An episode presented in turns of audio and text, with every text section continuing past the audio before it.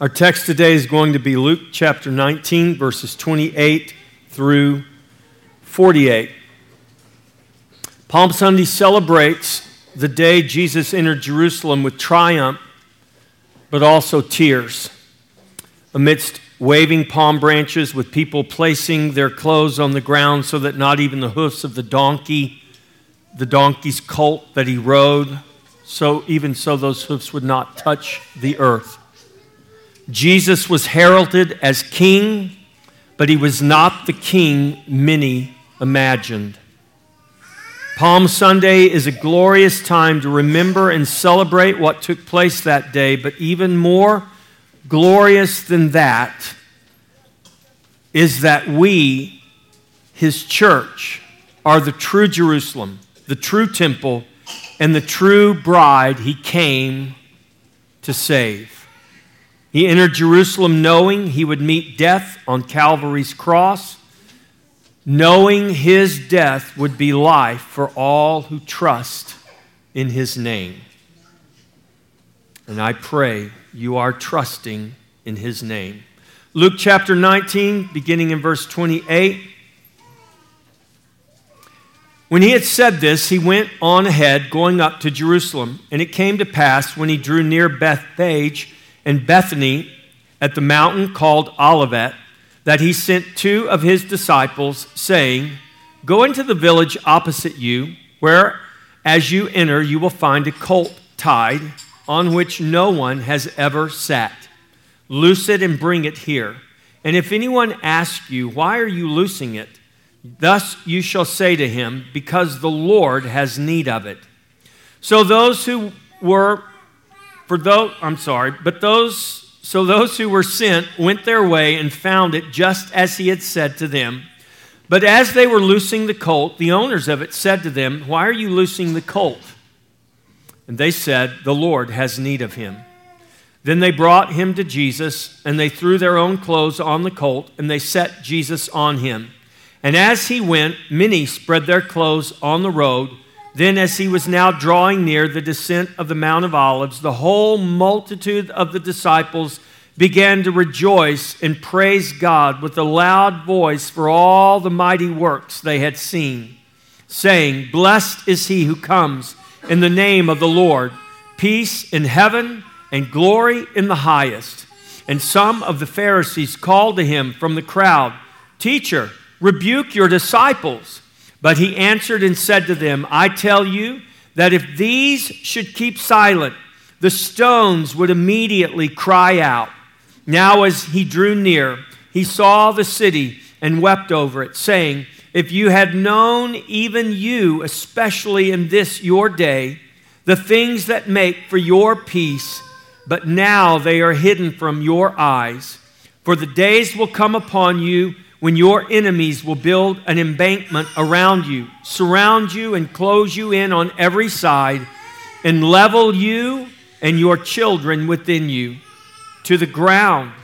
And they will not leave in you one stone upon another, because you did not know the time of your visitation.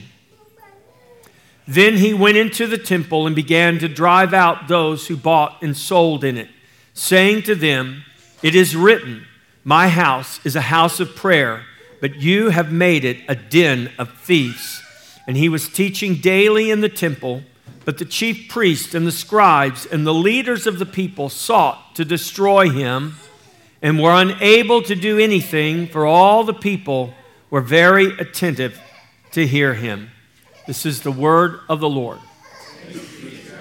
Father, open your word to us today. Open our hearts, open our eyes, the eyes of our understanding, that we would receive your word, that we would, by your Holy Spirit, Lord, see this word illuminated in us to mold us and to shape us, to renew our minds, that we would walk in the light that you have given us in your grace, that we would walk as children of light lights in this dark world, that men may know the same hope that you have given to us and that we have come to know in Jesus Christ. Father, we ask this that you would be glorified in your church. In Jesus' name, amen.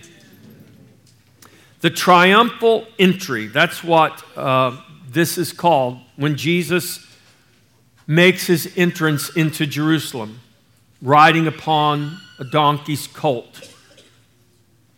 The triumphal entries are recorded in all four of the Gospels. Today we're going to look primarily at Luke's account. Luke doesn't mention palm leaves, he mentions putting clothes on the donkey and putting clothes on the ground, but the other Gospels tell us that palm branches were cut and the people waved that because in Israel's history, the palm branch was a symbol. It was a symbol of kings, it was a symbol of victory, uh, it was minted on their coins. It's still a symbol today. And so there was significance behind the palm branches that people were waving, proclaiming, The King has come. Blessed is he who comes in the name of the Lord. There's significance to the palm branches you are given today because we are still acknowledging, we are still proclaiming the King. And just as they said then, we can say now, the King is coming because he is. This text in Luke 19 28 begins with these words When he had said this, he went on ahead, going up to Jerusalem. When we pick up the account beginning in Luke 19 28, we see that Jesus was already on his way to Jerusalem. He was on his way, and as he went, he was teaching and preaching. The reference in verse 28 that begins with, when he had said this, is a reference to the words that Jesus spoke and the parable that Jesus had given. It's recorded for us in the verses preceding this as Jesus passed through Jericho. And he gave to the Jews, that's where he encountered Zacchaeus. Remember, you all know the, the little song about Zacchaeus. Well, when he's passing through Jericho, he gives the parable of the ten minas. And that is not insignificant because that parable, if you're familiar with it, and we don't have time to talk about it today, but it is a parable of the kingdom, and it absolutely was significant for what Jesus was getting ready to do as he goes into Jerusalem triumphantly as the king.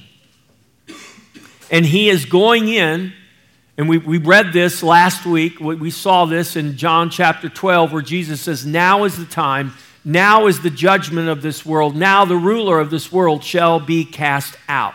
And that parable is a parable about the Lord who has gone but has now come back to judge his servants to see what they have done with what he has entrusted to them. And so, after giving the Jews that parable, he went ahead, going up to Jerusalem, the scripture says, and as he drew near Bethphage and Bethany at the Mount of Olives, Bethphage is the house of unripe figs. That's what that word means. And Bethany is the house of dates. Palm branches come from date trees. Dates are the fruit that come off of palm trees. Uh, and this area of the Mount of Olives had very many palm trees growing. Bethany was the house of dates. And there is significant in both of these names here. And Jesus draws near to these villages and he sends two of his disciples to the village ahead to find and bring a colt that would be that he would ride into town, ride into Jerusalem upon. And these servants were sent and they obeyed the command of Jesus and went to fetch a colt. Obedience in small things matters in great things. You know, there is so much we could talk about in this text and in these verses. And we might read over this small detail that Jesus sent his disciples to go fetch a colt for him. It's not a small detail. We know it's not a small detail. But how many times does God command us to do things? You don't have to sit and wait for God to speak to you. You just need to open His Word and read His Word, and His Word is filled with commandments for us. So if you're waiting to get a word from the Lord, don't wait. Just open His Bible and read the Scripture and see the commands that God gives you throughout His Scripture and be faithful in the little things because obedience in small things matters in great things. Going to fetch a donkey's colt may not sound like a great thing, but there are no minor points of obedience when it comes to obeying Jesus. The disciples of Jesus became known as those who have turned the world upside down. Wouldn't the church today love to have that label? Those who have turned the world upside down. Wouldn't we love to be, be called that here in Taylor? Those who have turned Taylor upside down, who have seen the rights made wrong and have, have taken all the things that were, were good and called evil and we put them in their proper place. Well, I'm going to tell you right now, we'll never see that until we become faithful in the little things, in the small things. Before they turned the world upside down, they learned to obey Jesus in those seemingly small things. Jesus riding into Jerusalem upon a colt, obediently brought to him by his disciples, was no small thing. When they brought the colt to Jesus, they threw their own clothes on the colt and they set Jesus on him.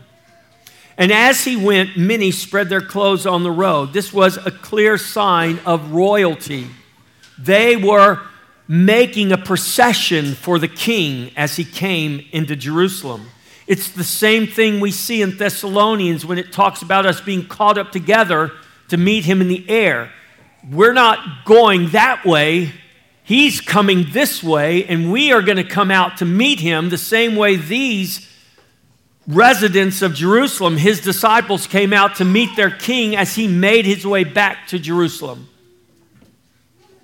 That's what you do when the king is coming to your city. You go out to meet him. And when the king returns to this earth, I promise you, his church is going to be caught up to meet him so that they can come back to this earth and rule and reign with him for all eternity. As Jesus rode into Jerusalem, they didn't just see a great teacher, a great prophet, they saw their Messiah king. He comes having salvation, lowly and riding on a donkey. Listen to the words of the prophet Zechariah. Zechariah 9, 9 and 10. Rejoice greatly, O daughter of Zion. Shout, O daughter of Jerusalem. Behold, your king is coming to you. He is just and having salvation, lowly and riding on a donkey, a colt, the foal of a donkey. I will cut off the chariot from Ephraim and the horse from Jerusalem. The battle bow shall be cut off. He shall speak peace to the nations. His dominion shall be from sea to sea and from the river to the ends of the earth.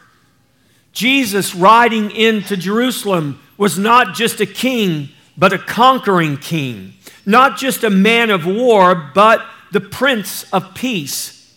Not just a king to rule Israel, but a king whose dominion shall be from sea to sea and from the river to the ends of the earth.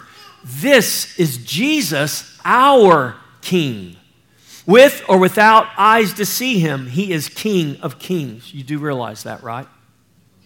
Whether you have eyes to see him or not, whether the world has eyes to see him or not, or heart to believe in him or not, he is the King of kings who has conquered, and his dominion has no bounds, and his kingdom no end. This is our King. We have all reason to rejoice, yes, even in the midst of our fiery trials, just as Loretta testified this morning. It doesn't matter what our fiery trial is. We have reason to rejoice because Jesus, our King, has conquered. The world doesn't want you to believe that. The enemy doesn't want you to believe that, but it is the truth. And whether you feel like you have conquered or not, stop looking at yourself and know that Jesus has conquered. And if you belong to Jesus, then you too are victorious. And let that victory motivate you to obedience to the Lord. Our King has come and has conquered. He has given his authority and his name to his church to do the very same. Blessed is the King who comes in the name of the Lord, was the cry of the people. As Jesus drew near the descent of the Mount of Olives, the descent, he's getting ready to make his descent and go into Jerusalem. As he approaches the descent of the Mount of Olives, the whole multitude of the disciples began to rejoice and praise God with a loud voice, saying, with a loud voice for all the mighty works that he had done, that they had seen. Now, think about this. This is a week before the death of Jesus, before his crucifixion. And so, the culmination of all that Jesus has done and all that Jesus has said, these disciples have seen the miracles, the works of Jesus, and they are declaring these things that they have seen. Because those mighty works, those signs testify that Jesus is the Messiah. That's why he did them. Now, this Messiah was drawing near the descent into Jerusalem, and the passion of the people was at a fever pitch. And they began saying, Blessed is the King who comes in the name of the Lord. Peace in heaven and glory in the highest. This was a clear declaration of the Messiah, the King of Israel. They could not help themselves. I want you to hear this, church. They could not help themselves. Jesus truly is the King, and the proclamation of such in that moment was spontaneously demanded. In his triumph, Jesus would do all that they had hoped and so much more, even more than they could ever imagine. But not in the way or in the time they had fixed in their own imaginations. God had a plan that not even the rulers of this world could imagine. The scripture tells us in 1 Corinthians 2 8 that had the rulers of this world known, they would not have crucified the Lord of glory. they did not know because they could not know. This was the mystery God had hidden from before the ages. Jesus was riding into Jerusalem to fulfill that mysterious eternal plan of God that would culminate in the death of his only begotten Son. That was unimaginable for the Messiah and the King they were looking for. That death would save the world, even the cosmos, but it would dash the hopes of many who had plotted in, who had plotted vain things in their own hopes that were fixed on a plan and a Messiah of their own design, both good and bad. There were men plotting vain things, both for good and for evil. And that was the problem. They plotted their own vain things based on their own vain imaginations and not based on what God had revealed to them in His Word. We must not make the same sinful mistakes today. We must make sure the Messiah and King we look to is the one revealed to us in the Scripture. We must guard against a Messiah who is a figment of our own vain imaginations that we trust will meet our expectations that are far too small. You do realize the expectations of the people that were welcoming him into Jerusalem, their expectations were far too small for what God had actually sent Jesus to do. And we find ourselves in the very same place in our current culture, in the current culture of our church today. I believe that truly. Jesus is greater than we can ever imagine, and his victory reaches farther than we can know. This is why we are to trust him. Jesus Christ, the King, is Savior and Judge of the world. He will either save you from your sin or He will judge you in your sin. God hates sin so much that He gave His only begotten Son to die, to conquer it, and to save His people held captive by it. Unknown to those proclaiming Him King, His mission as He triumphantly entered Jerusalem was to die to save his people from their sin and so to conquer the world. That's why we're here. We're here to conquer the world. We're not waiting to go somewhere. God is waiting for us to obey his command and to take his word seriously and begin to conquer the world, to make disciples of all the nations, so that the knowledge of the glory of God will fill the earth as the waters cover the sea. So we have to ask ourselves do we fear man or do we fear God? Luke 19 39, Jesus. It, it, records for us, and some of the Pharisees called to him from the crowd, Teacher, rebuke your disciples. The Pharisees wanted Jesus to rebuke his disciples because by the actions of the people, not just their words, not just their chants of blessed be the king, but by the actions of the people welcoming him into Jerusalem. The Jewish leaders were nervous about this display of allegiance to a king other than Caesar. It would be one thing if Jesus really were the Messiah who would actually conquer their enemies and restore the kingdom to Israel, but this lowly rabbi riding on a colt of a donkey did not conform to the Messiah they had imagined and had created in their own minds. And so, looking at this Jesus, this would be Messiah who didn't fit the bill, trouble with Rome from this would be Messiah would be disruptive to what they had already built and developed the arrangement, the profitable arrangements they had with the powers that be. Jesus had performed many signs and made many claims, and he would do more before his death and after his death. And those messianic signs and claims, as well as claims of equality with God, had provoked the Jewish elders to seek to destroy Jesus the call for Jesus to rebuke his disciples, to be quiet, just like we hear those calls today from those around us. Be quiet. Stop saying that. Stop believing that. Stop promoting that. The call for Jesus to rebuke his disciples for declaring him king was a call to deny the truth and deny God his glory. It was their fear of man and their fear of losing what was the illusion of control. It is the same fear we see in man today, particularly in Christians who should know the truth and speak the truth without fear. We can say all day long that we love and we simply want to be nice people. That's what the world says they want us to be. Just be nice. Quit saying hateful things. Quit saying that my lifestyle is sinful. That's, that's not nice. That's hateful. Jesus wouldn't do that. Hmm. We lie to ourselves, telling ourselves that it is goodness that brings men to repentance. Simply speaking nice words and doing nice things is empty and void of real power.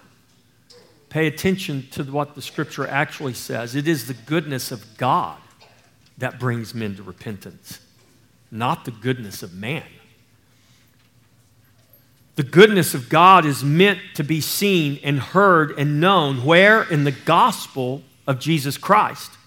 His gospel is his goodness revealed to man through his body, the church. It is the gospel that is the power of God to salvation, not the goodness of man. Without the truth of the gospel, without the truth about sin and the truth about salvation, there is no power to save. We should we should be good and nice people, but our goodness and our niceness does not save, and we should never believe that illusion. If you think you being good enough and nice enough is going to save somebody, then go back to your scripture, go back to the Bible, and read actually what the scripture teaches us.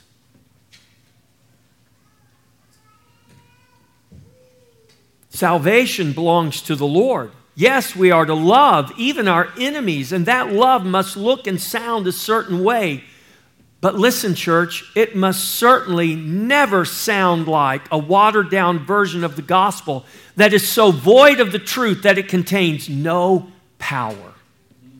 We are commanded to take his gospel, the uncompromised gospel, to the world. The message God commands us to take to the world is a dangerous message. It was dangerous for Jesus. It was so filled with truth, spoken with such unconditional love that they murdered Jesus because of it.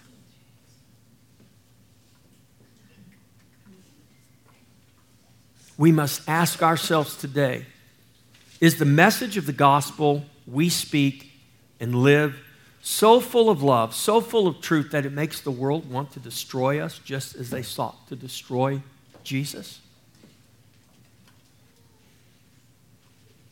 We are not to fear the rebuke of the world. We are to be as wise as serpents and as gentle as doves. in our dealings with the world, but never compromising the truth. We must not fear man. We are to fear God and trust Him for the salvation of those who hear His gospel in the fullness of truth and the fullness of love. Therefore, we must know the impossibility of remaining silent. Listen to the response of Jesus recorded in Luke 19, verse 40. When they said, Jesus, rebuke your disciples. But he answered and said to them, I tell you that if these should keep silent, the stones would immediately cry out. In Luke 19:40, Jesus is conveying the impossibility of remaining silent about who he is and what he has come to do. I believe Jesus makes a not so veiled reference to the words of the prophet Habakkuk, who prophesied the coming destruction of Jerusalem and the temple at the hands of the Babylonians due to Judah's unrepentant sin and refusal to obey God. Think of Jeremiah. For almost 25 years, he preaches the truth, and they will not hear him. They will not accept him. They will not listen to the word of the Lord. Habakkuk 2, verses 9 through 12. Woe to him who converts evil gain for his house, that he may set his nest on high, that he may be delivered from the power of disaster. You give shameful counsel to your house, cutting off many peoples and sin against your soul. For the stone will cry out from the wall, and the beam from the timbers will answer it. And here's the answer Woe to him who builds a town with bloodshed, who establishes a city by iniquity. Habakkuk says, For the stone will cry out from the wall. Jesus said, I tell you that if these should remain silent, the stones would immediately cry out.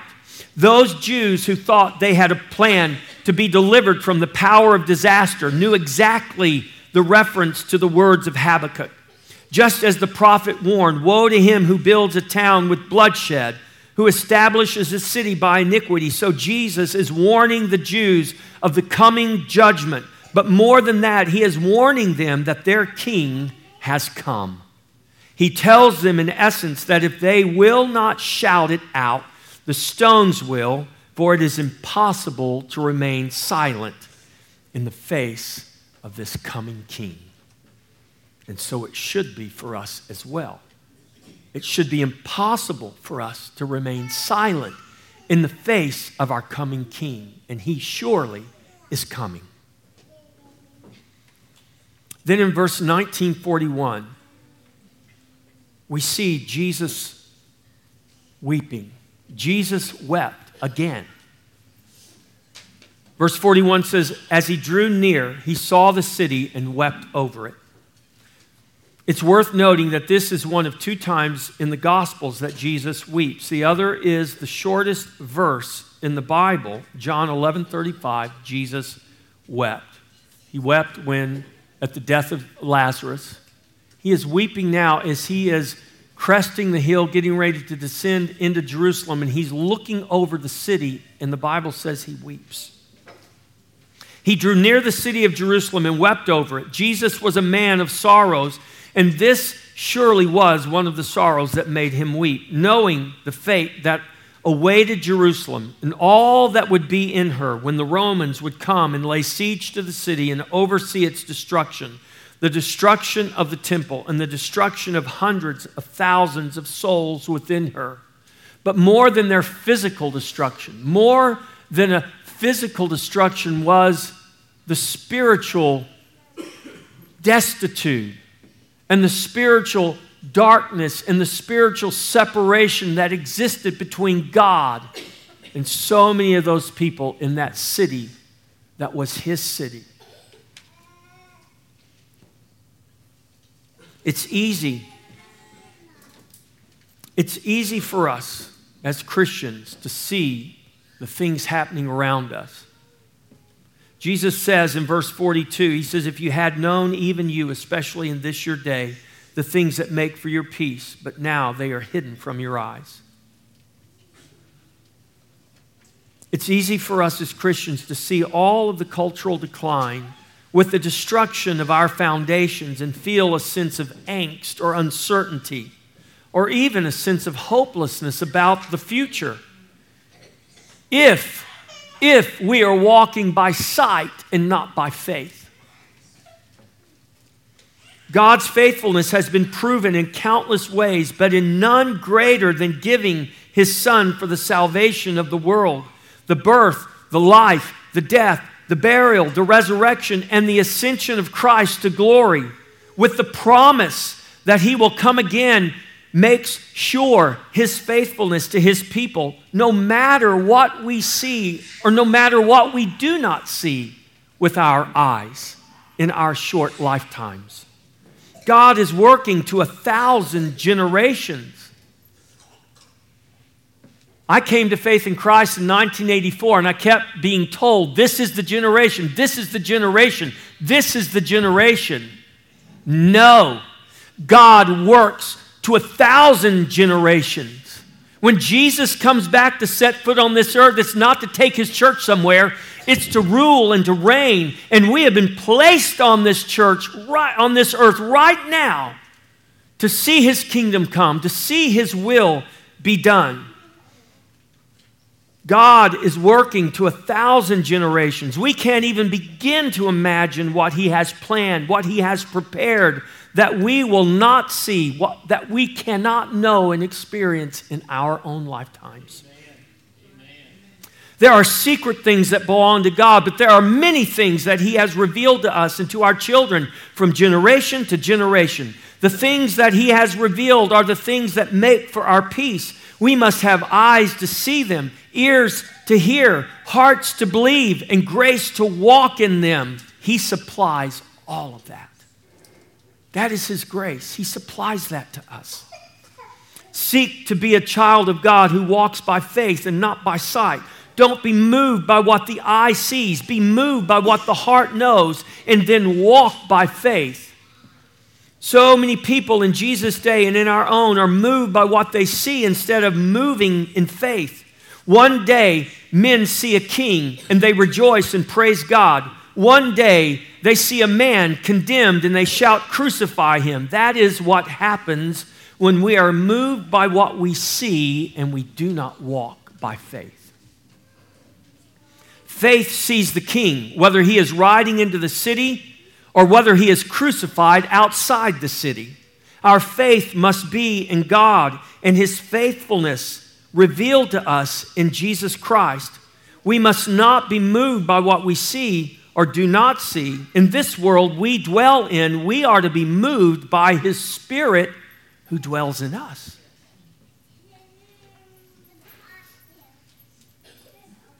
lest we forget, God is not just a Savior, He is a judge.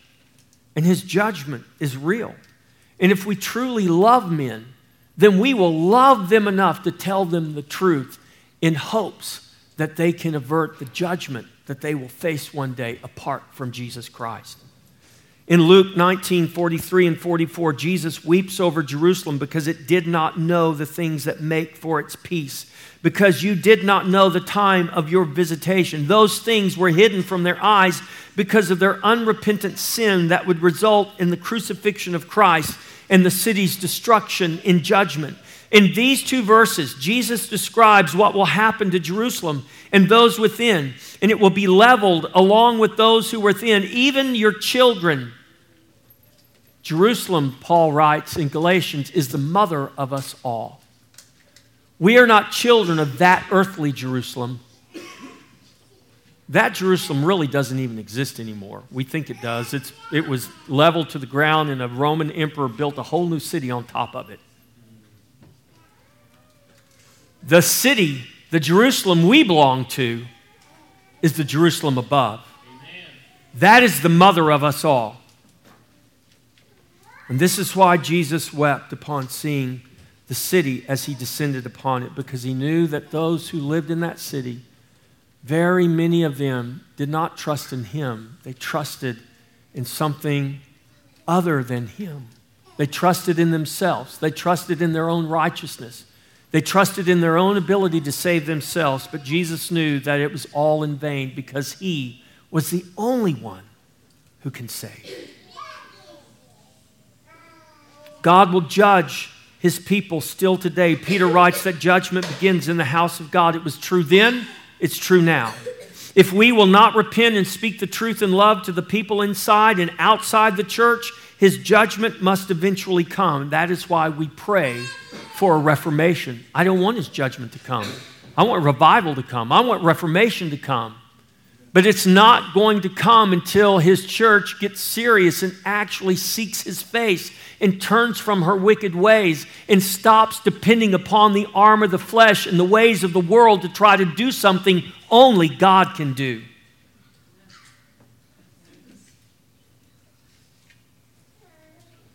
What must we do? If Jesus wept in the midst of his triumph, how much more should we? If the church will not repent and weep over the sin and compromise that has come to consume her, then she will one day weep over the judgment that awaits her. God loves his children enough to, dis- to discipline them and not leave them alone in their sin. You know that is a grace. If God didn't love you, he'd just leave you alone. We very often ask, why are we going through these hard times? Why are we going through these things? Doesn't God love us? Yeah, He does. And the fact that God does not leave us alone is proof positive that He actually does love you. Because if He didn't love you, He'd leave you oblivious to Him in your sin. But His grace does not do that for His children. God loves his children enough to discipline them and not leave them alone in their sin. And that is grace and that is good news. Jesus did and he will clean his house. In Luke 19 45 and 46, we see Jesus go into the temple upon arriving in Jerusalem. And he goes in and he drives out those who had defiled it. He went into the house to cleanse it. The house of God is called a house of prayer. He drove out those who corrupted it by making it a den of thieves. It wasn't that those people were not supposed to be in there buying and selling and doing what they were doing. They were supposed to be there to the advantage of the worshipers who were coming to worship God, but they had turned what was meant to be an advantage to them into their own personal gain and they had become corrupted. And Jesus knew exactly what had happened here, and he comes into his house to cleanse it and to purify it. And that's what he did when he drove out those, those thieves, those corrupt men from his temple. Jesus called out the corruption and did the things he did because it was his house. He has the authority as Lord and master of his own house. He has the authority to cleanse it and to purify it. And that is what he did when he went into the temple in Jerusalem. And that is what he will do and what he is doing now to prepare his bride, the church, who is called his new Jerusalem. Ephesians 5 26 and 27. Paul writes that he might sanctify, speaking of Jesus and his bride, that he might sanctify and cleanse her with the washing of water by the word, that he might present her to himself a glorious church, not having spot or wrinkle or any such thing, but that she should be holy and without blemish.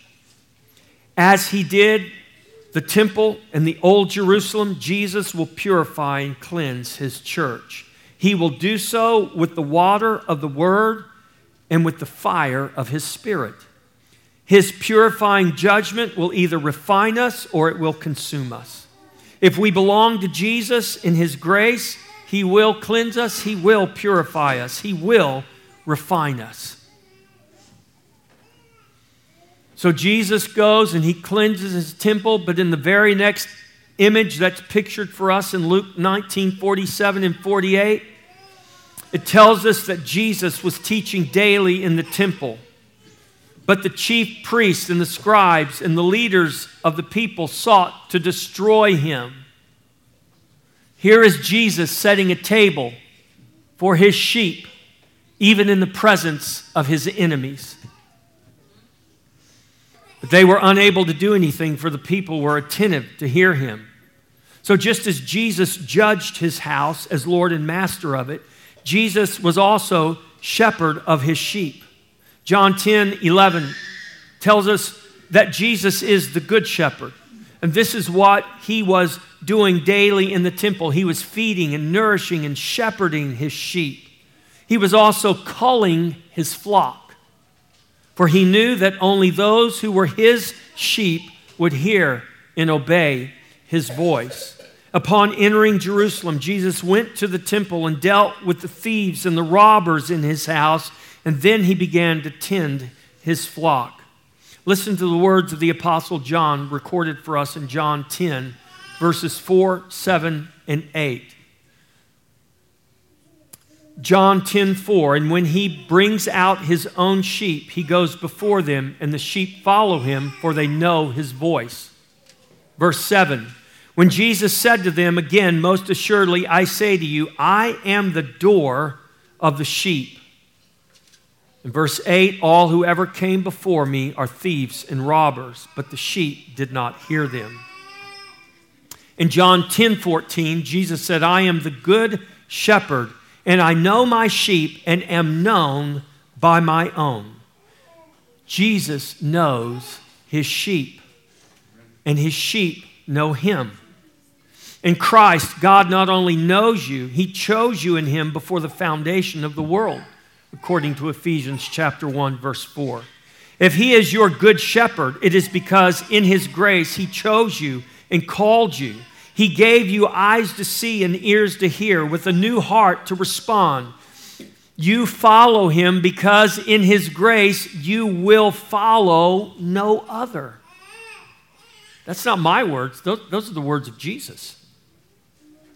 You belong to Jesus, who is the good shepherd, and you are his people and the sheep of his pasture. And in the name of the Father, the Son, and the Holy Spirit, this is who you are. And He is our King. And we should rejoice. And we should be glad. And we should have hope beyond hope, beyond hope, beyond hope, because you are His sheep and He is not just your shepherd, but He is your King and Lord of all. Amen. Let us prepare our hearts to come to the Lord's table. This is the climax of our worship on the Lord's day. You literally are invited to come and dine at the Lord's table. This is not an empty symbol. This is not some powerless exercise. God has really invited you to sup with him, to sit with him, to eat bread and drink wine with him, and be renewed in the covenant he made in his blood by his grace. You are welcome to this table if you count yourself a covenant member of God's family. You don't have to go to church or have membership here at Christ Fellowship. But if you belong to Jesus, if you count yourself as having belonged to Jesus, if you've been baptized in the name of the Father, the Son, and the Holy Spirit, big or small, young or old, you are welcome to this table. Christian, welcome to Jesus. I will give you your charge. We'll have the doxology and benediction, and then I'm going to say a blessing for the food next door. You are all invited. Here is your charge, just as they did in Jesus' day. Sinful men today plot vain things against Jesus and against his church. They plotted how they might destroy him, but he has proven himself indestructible. We live in a culture that believes it can simply cancel, redefine, or just ignore Jesus. He will not be mocked, for he alone is the way, the truth, and the life. He eternally is the King of glory and the Lord of all.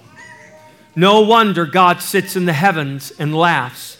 It matters not what the culture believes or preaches or how hard they try to ignore him.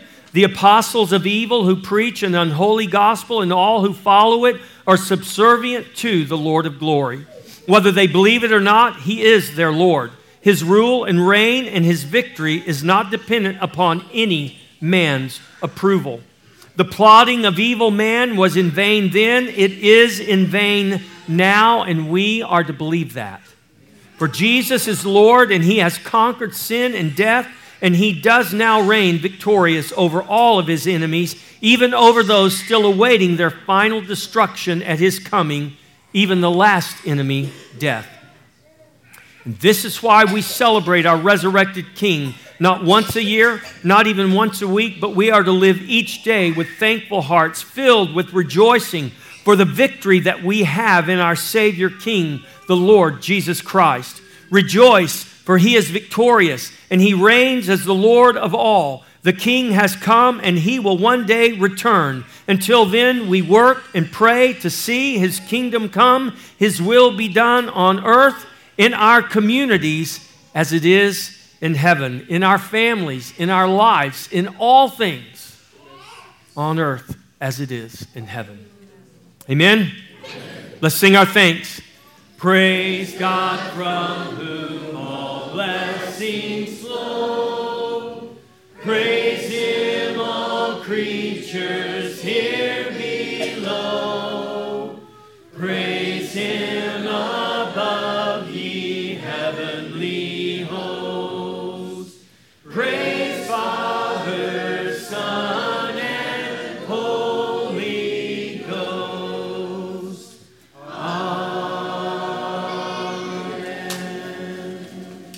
Now, to him who is able to do far more abundantly than all we ask or think, according to the power at work within us, to him be glory in the church and in Christ Jesus throughout all generations, forever and ever.